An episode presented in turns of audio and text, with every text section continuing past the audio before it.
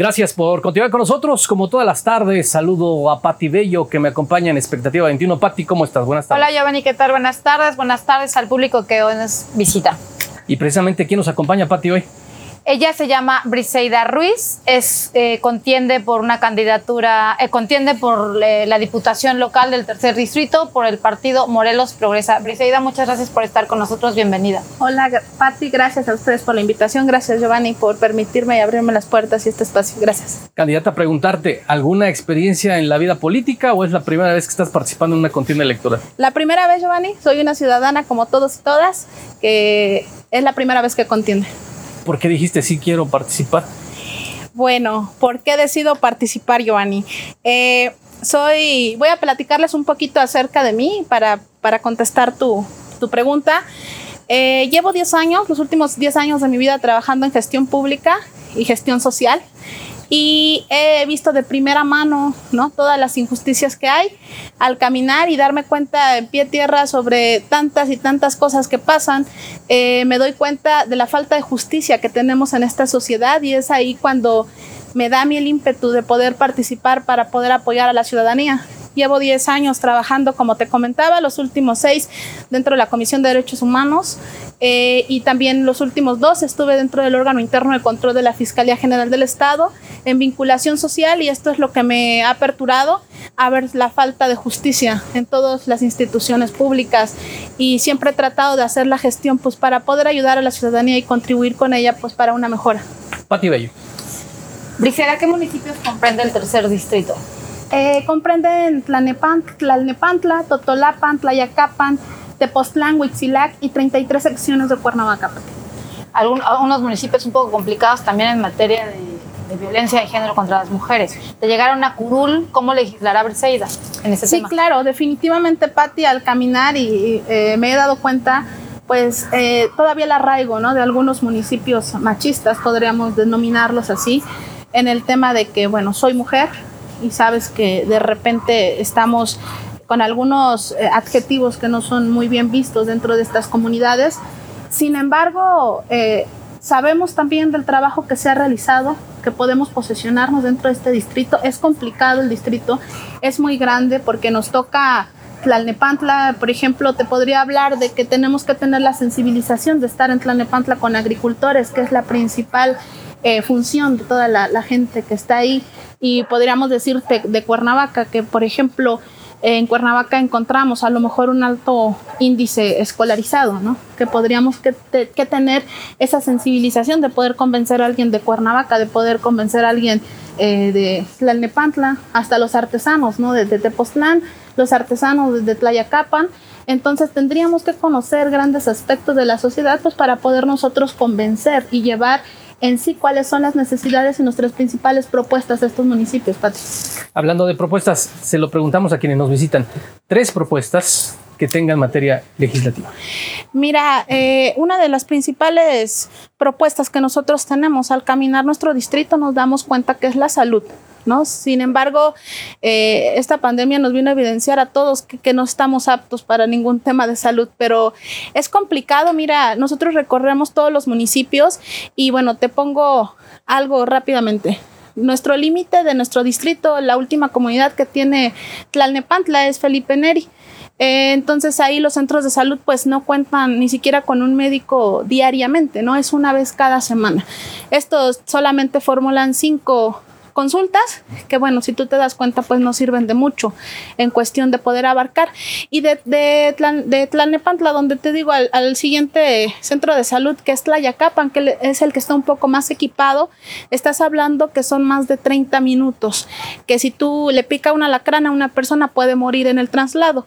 Entonces, nuestra principal función será gestionar el tema de que haya médicos eh, las 24 horas del día y sobre todo, pues gestionar también el tema de los medicamentos, ¿no? Sabremos que somos punto de gestión para poder llevar eh, todo esto. Todas nuestras funciones y nuestras gestiones serán en base a los derechos humanos y a la dignidad humana. No, no puede ser posible que alguien se pueda morir con el simple hecho de no tener un traslado. Te platico rápidamente, al caminar por estos municipios, me encontré una persona que teníamos amistad.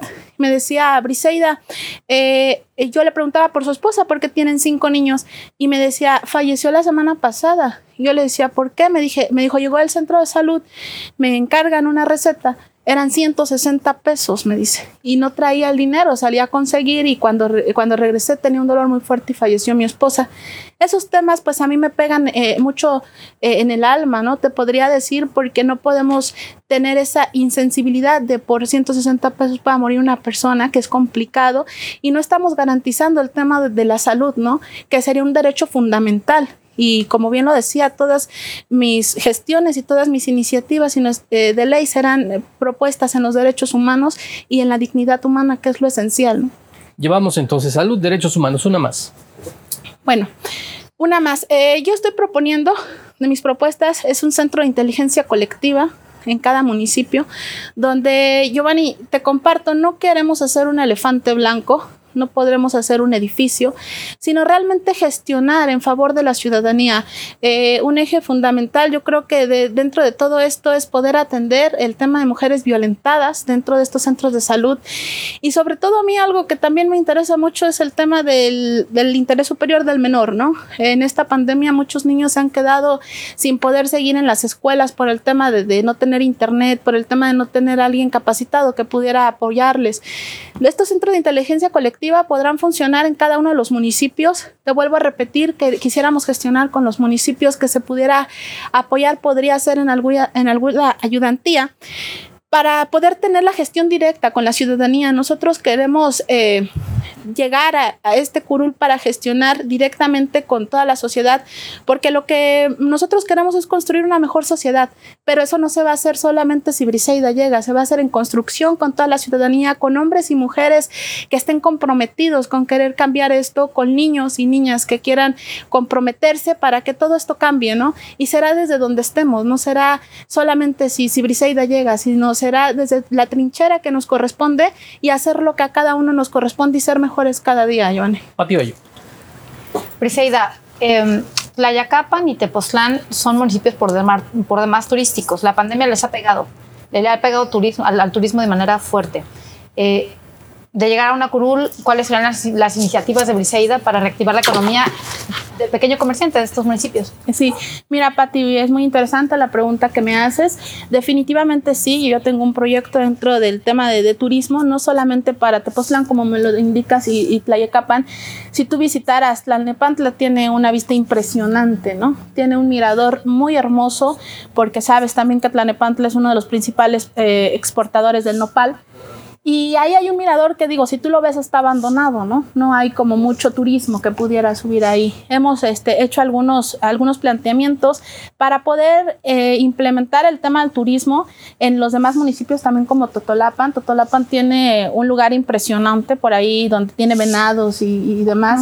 Este corresponde a los ejidos, entonces, igual con una vista impresionante, tiene tirolesa y demás. Nosotros podríamos reactivar el tema gestionando recursos, pues para poder tener el corredor más grande de este lado, ¿no? De este lado me refiero a este distrito 3, donde pudiéramos traer eh, varios también gente que quisiera eh, poder eh, invertir dentro de, este lado, donde, bueno, en Tlayacapan, por ejemplo, el tema del barro, pues es impresionante, pero tenemos muchísimas más cosas, ¿no? Que, por ejemplo, tenemos las momias, que es un atractivo muy grande, las capillas que tenemos ahí. Entonces, yo creo que mi gestión sí sería en poder apoyar porque sabemos que es la fuerza número uno dentro de estos municipios, pues para poder también generar más empleo y generar el, que el turismo llegue, ¿no? Estamos a un lado del de, Estado de México y que pudiera generar pues más atractivo y sí estoy comprometida con apoyar los pequeños comerciantes y los grandes empresarios también para ti. Candidata, en medio minuto, ¿quién es Briseida? ¿Qué estudió? Eh, ya me decías parte de lo que te has dedicado, pero para quien no te conoce. Soy Briseida Ruiz, tengo 33 años de edad. Eh, eh, soy abogada de profesión, tengo una maestría en Derechos Humanos, Amparo y Derecho Constitucional y bueno, me he capacitado dentro de los derechos humanos, de la dignidad humana y todo mi enfoque y toda mi gestión será para como tal. Candidata, muchas gracias por esta entrevista. Gracias a ustedes por la Muchas invitación. gracias. Pati, volvemos ahorita, vamos a la pausa, es breve, no se vaya.